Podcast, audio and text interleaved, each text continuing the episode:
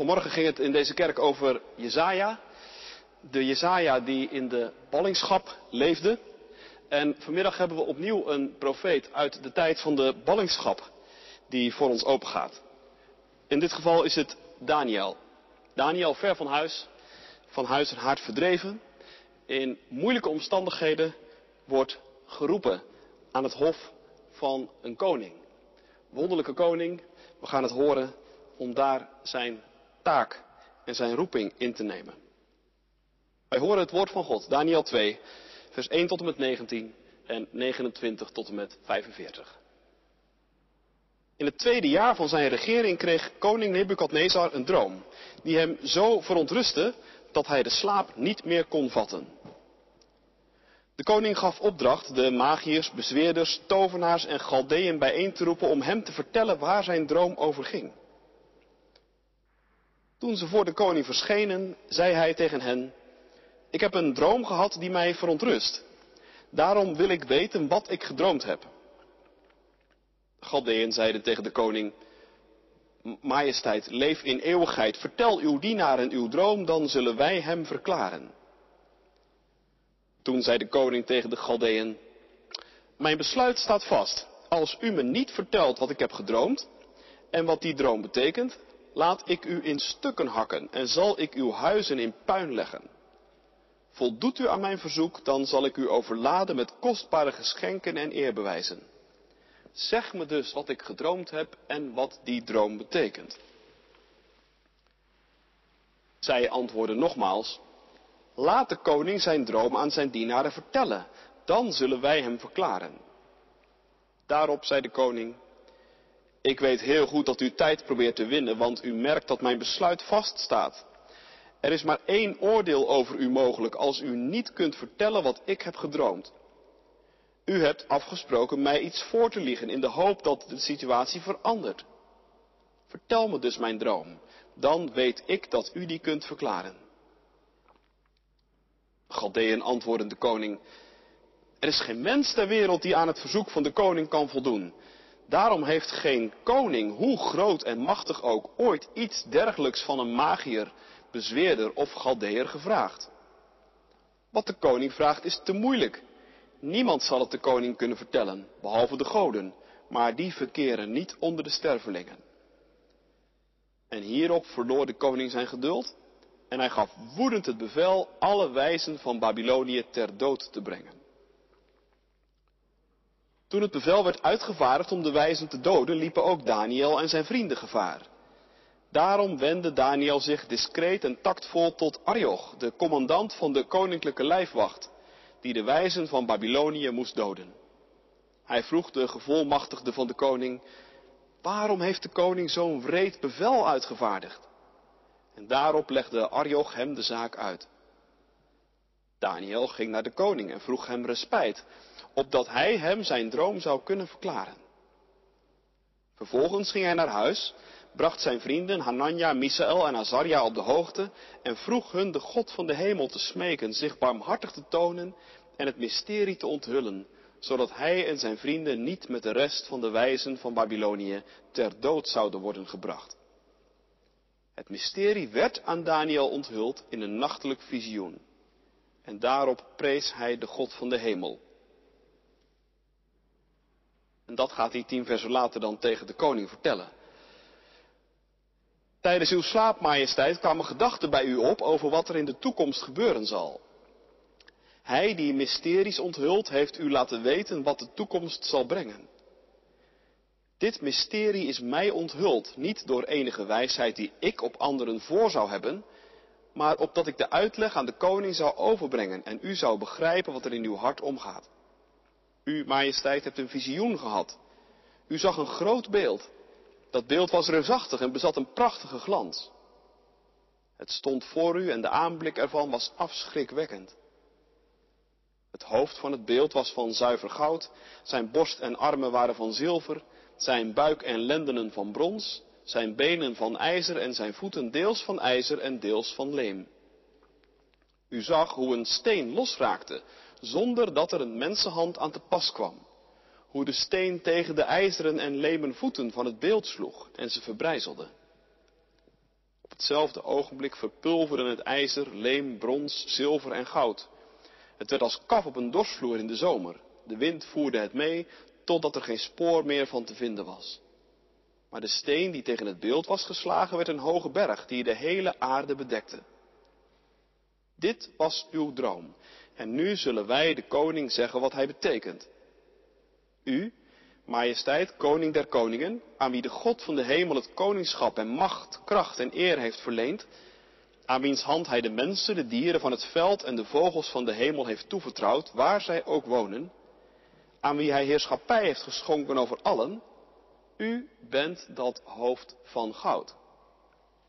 Na u zal een ander koninkrijk opkomen, minder machtig dan het uwe en daarna nog een van brons, dat zal heersen over de hele aarde. Een vierde koninkrijk tenslotte zal hard als ijzer zijn. IJzer verbrijzelt en vermorzelt alles.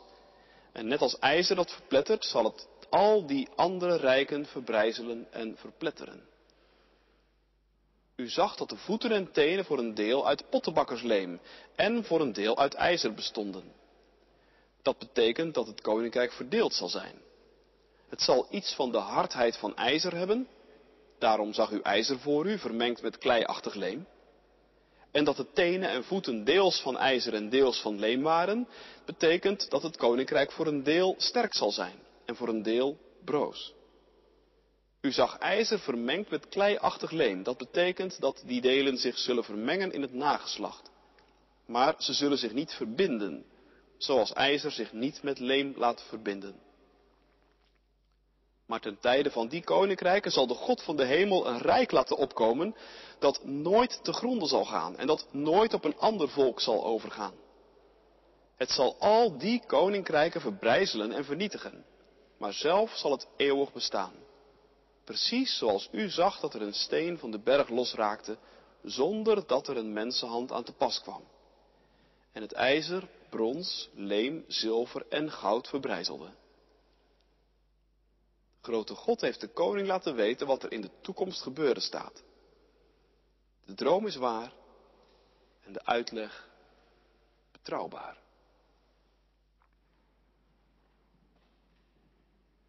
Tot zover de lezing. Dit is vanmiddag gemeente het woord van God. Voor jou, voor u, voor mij. En gelukkig zijn wij als we het woord van God horen en dat bewaren in ons hart.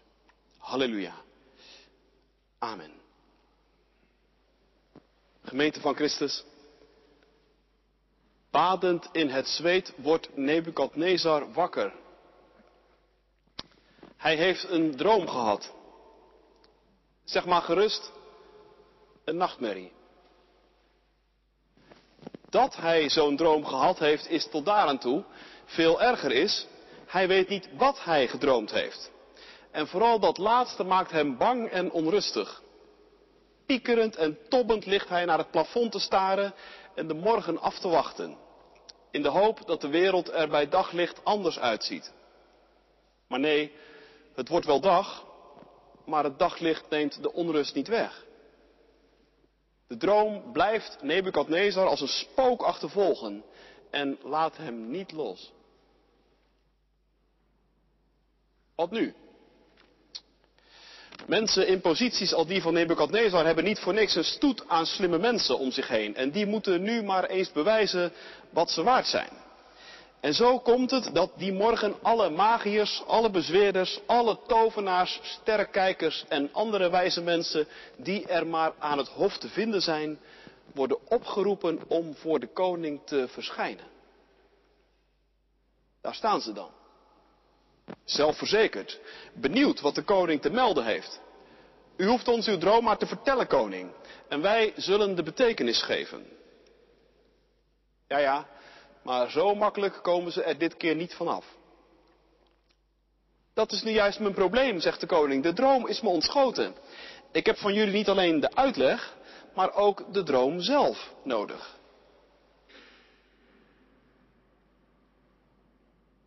Nou ja, dat is natuurlijk gekkenwerk en dat beseffen die geleerden ook direct. En omdat ze ook al weten hoe grillig hun koning is, en dat je in dit soort situaties nooit van tevoren weet wat je aan hem hebt, voelen ze wel aan dat hun toekomst ineens aan een zijden draadje bungelt. dit zou zomaar eens heel verkeerd kunnen aflopen. En op hun allervriendelijkst proberen ze de koning ervan te overtuigen dat deze vraag toch echt een brug te ver is. En dat er niemand in de wereld te vinden is die op deze vraag een antwoord zou kunnen geven.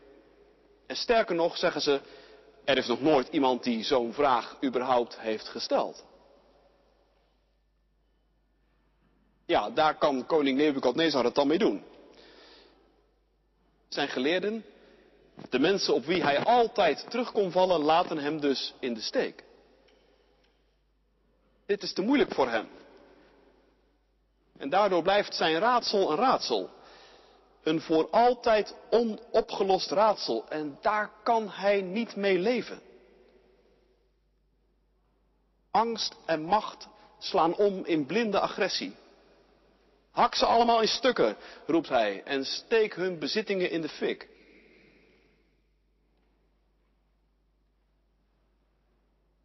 Tja, denk je als je het hoort. Hoe komt zo'n man zo ver? Maar eerlijk gezegd, als ik er wat langer over nadenk, kost het me steeds minder moeite om me in Nebukadnezar te verplaatsen. Want zijn juist dingen als onrust en bange dromen en onbestemde gevoelens niet in de harten van ons allemaal? En is het gevoel dat je ergens bang voor bent, zonder dat je precies weet waarvoor, niet een enorme drive in de levens van velen? En worden we met elkaar niet juist daardoor in een razend tempo voortgejaagd?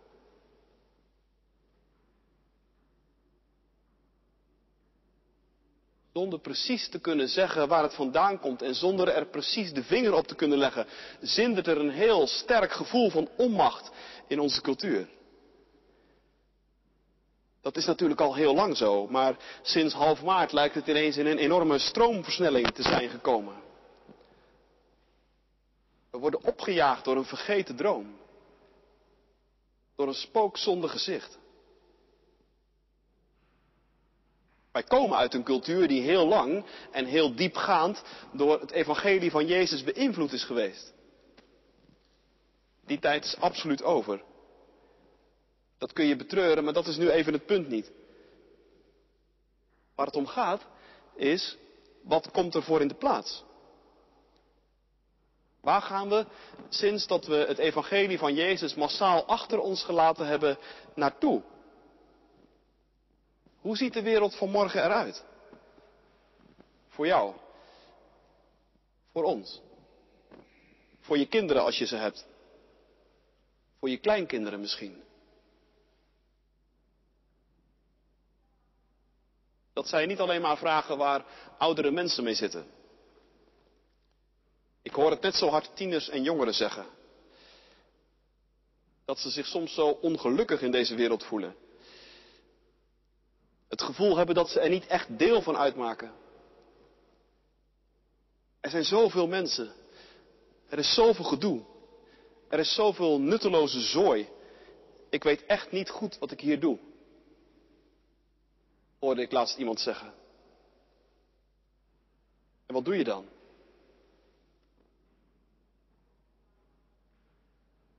Nou ja, gelukkig hebben ook wij, net als Nebuchadnezzar, een stoet aan slimme mensen tot onze beschikking. In de praatprogramma's op radio en tv komen de meest uiteenlopende specialisten langs in de hoop dat ze iets geruststellends te zeggen hebben. En ze wagen zich gretig aan toekomstvoorspellingen of komen met bezwerende getallen. Maar vaak, zo voel ik het althans, ik weet niet of je het herkent, wordt de kern niet geraakt. Wat dat betreft kunnen we van die magiërs van Nebukadnezar eigenlijk heel veel leren. Die hadden meteen door dat hun koning iets van hen vroeg waar zij geen antwoord op konden geven. En dat zeiden ze ook. Daarmee namen ze natuurlijk een enorm risico. Maar ze voelden aan dat er geen andere mogelijkheid was. We kunnen er niet omheen staan liegen, dachten ze, want ja, dan vallen we direct door de mand. Dat getuigt dus ergens van grote wijsheid, vind je niet? Dat er iemand opstaat en zegt: Sorry, maar u vraagt te veel. Op deze vraag is geen antwoord. We moeten eerst weten wat ons nu precies zo opjaagt en bang maakt. En zolang we dat niet weten, praten we over een spook zonder gezicht. Over een vergeten droom.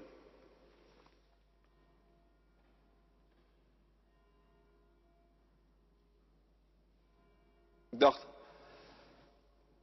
zou dat dan ook niet een heleboel onrust in onze samenleving verklaren? En ook wel agressie, die de afgelopen week zomaar ook ineens in onze stad uit zag breken.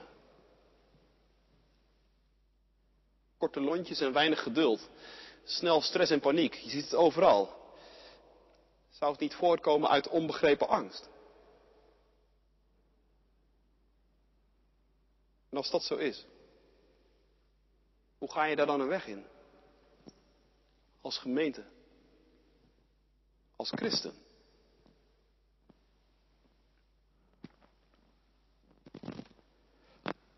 Laten we vanmiddag kijken welke weg Daniel gaat. Prachtig om te zien hoe hij zich opstelt aan dat hof van Nebukadnezar. Hoe hij te midden van alle onrust en paniek toch een hele eigen weg gaat. Het eerste wat hij doet is vragen om een ontmoeting met Arioch. Op zichzelf al een riskante zet, want Arioch was degene die erop uitgestuurd was om precies al die wijzen van Babel, inclusief Daniel dus, ter dood te brengen. Maar Daniel schrikt er niet voor terug. Hij vraagt om uitstel. Alsof hij zeggen wil, dood en verderf zaaien is niet zo moeilijk, dat kan altijd nog. Het is wel de makkelijkste manier om voor je angst een uitweg te zoeken. Maar is het ook de beste? En wat blijkt? Daniel krijgt de tijd.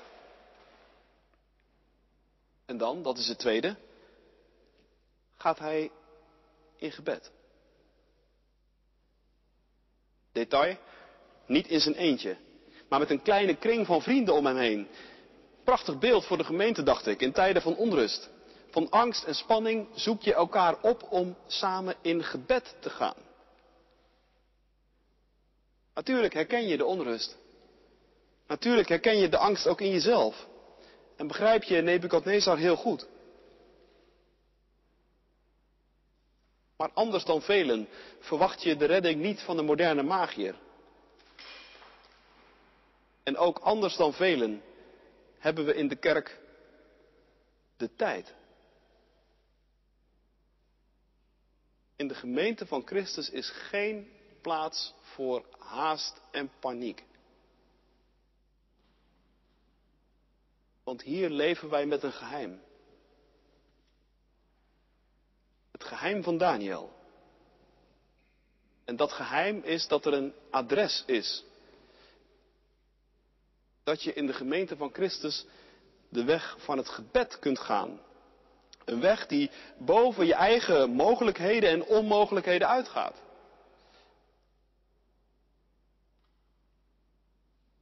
Gebed maakt van de kerk, hoorde ik ooit iemand zeggen, een terreurvrije zone. Mooie uitdrukking. Het gebed maakt van de kerk een terreurvrije zone. Een veilige plek waardoor de druk van de ketel gehaald wordt. Je krijgt ruimte om op te ademen. Waardoor je misschien wel voor veel grotere fouten wordt behoed.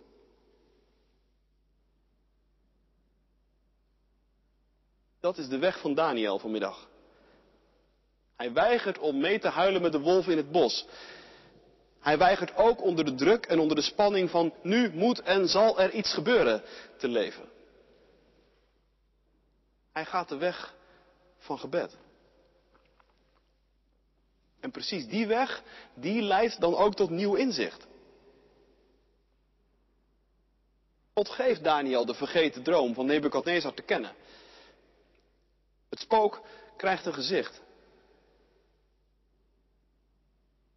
Dat is een van de vruchten van gebed, denk ik. Het opent je ogen voor wat je tot nog toe niet zag.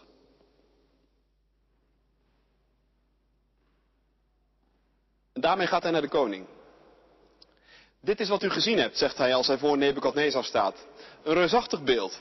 Hoofd van goud, borst van zilver, buik van koper, benen van ijzer en voeten een soort merkwaardig mengsel van ijzer en klei. Dat zag u in uw droom.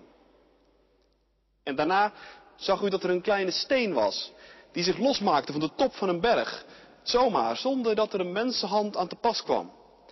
En die steen die rolde naar beneden, recht op het beeld af. En wat bleek? Dat indrukwekkende beeld was ontzettend kwetsbaar. Want ijzer en klei, dat weet iedereen, daar vorm je geen stevige basis mee. En daarom kon die kleine steen dat hele beeld zo omver tikken. En alsof het nog niet erg genoeg was, begon die steen het hele beeld te verpulveren en tot poeder te vermalen. En het stoof zomaar weg in de wind. En tenslotte ging die steen aan het groeien. Groter, groter, groter. Tot die alle ruimte op aarde innam. Dat is wat u zag, koning. En weet u waarom het u zo bang maakte? Dat was omdat u dat beeld bent.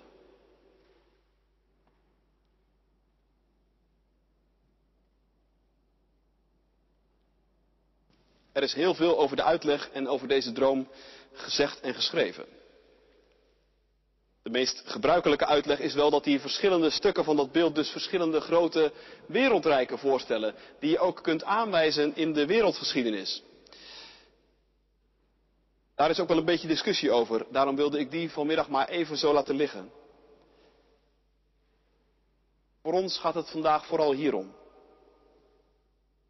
De droom van Nebukadnezar laat zien dat elk menselijk rijk, hoe indrukwekkend ook, uiteindelijk een kwetsbare onderneming is. Of het nu gaat om een rijk van wereldomvang, of om je eigen privékoninkrijkje.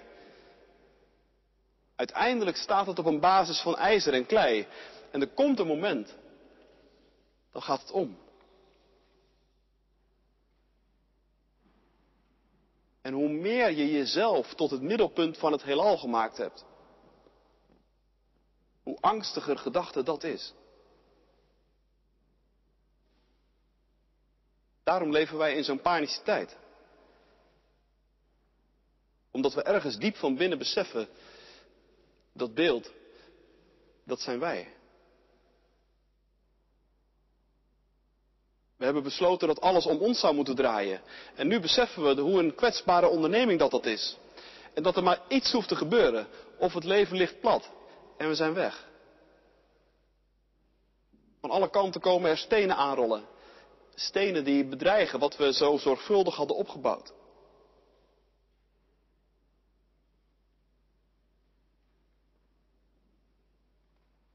Maar wacht. In die droom van Nebukadnezar is er met die steen nog iets bijzonders aan de hand. Om te beginnen wordt er verteld dat het een steen is die loskomt zonder dat er een mensenhand aan te pas is gekomen. Die steen is daarmee dus van een andere orde dan het beeld. Het beeld is door mensenhanden gemaakt. De steen niet. De steen is geen menselijk project. Ik denk dat je moet zeggen, die steen is van goddelijke afkomst. In de droom van Nebukadnezar staat hij symbool voor de hand, of zo je wilt, voor het koninkrijk van God. En als christen denk je bij die steen als vanzelf aan Jezus Christus, die zichzelf de hoeksteen noemt. Door de mensen aan de kant gezet als onbruikbaar maar door God juist naar voren geschoven om het fundament te zijn van zijn eeuwige koninkrijk. En daarmee krijgt die steen ook een heel ander karakter. Dan is die steen niet zomaar meer een soort doelloos rondtollende brok vernietigende kracht, die alles sloopt wat hij op zijn pad aantreft. Nee, dan is die steen een oordeel van God. Waarmee hij ruimte maakt voor zijn rijk. Dat moet je niet vergeten. Die steen is uiteindelijk niet gericht op afbraak en vernietiging, maar op opbouw. De steen groeit uit tot een berg die de hele aarde vult.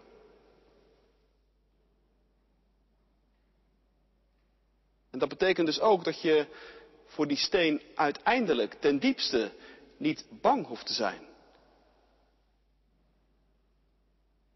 Jazeker, in het oordeel van God blijft alles wat er in zijn ogen niet kan bestaan, niet overeind. Alle grote en kleine koninkrijkjes die zichzelf tot middelpunt van het heelal maken, die moeten het onderspit delven. Maar vergeet nooit, als God afbreekt, dan doet Hij dat om daarna weer op te bouwen. En zijn oordeel is altijd ook genade.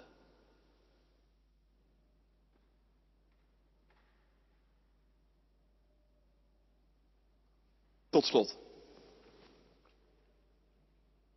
Badend in het zweet werd Nebukadnezar wakker. Want opgejaagd worden door een onbekende droom, dat is vreselijk. Dat maakt je onrustig, bang, agressief. Als je geen uitweg ziet, dan ga je om je heen slaan. Die onrust van Nebukadnezar, die herkennen wij. We zien hem om ons heen. En we ervaren hem in ons eigen hart. Maar midden in die onrust weten we als gemeente van Christus de weg van Daniel.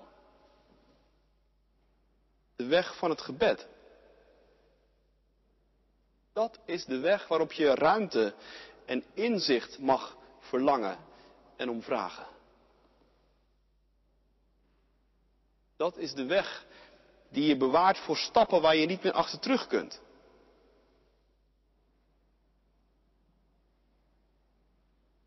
In de gemeente van Christus is geen plek voor paniek. Waarom niet? Omdat we weten wie de steen is. Jezus Christus. Hij is het geheim van de geschiedenis van deze wereld en de geschiedenis van ons eigen leven. Het is Pasen geweest. En vandaag vieren we zijn opstanding. Jezus leeft. En zijn rijk vult langzaam maar zeker de hele aarde.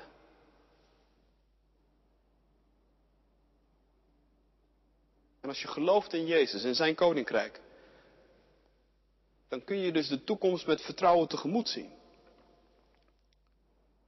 Hoef je je ten diepste niet bedreigd of opgejaagd te voelen. Dan ga je de weg van het gebed. Kom, Heer Jezus. Ja, kom haastig. Amen.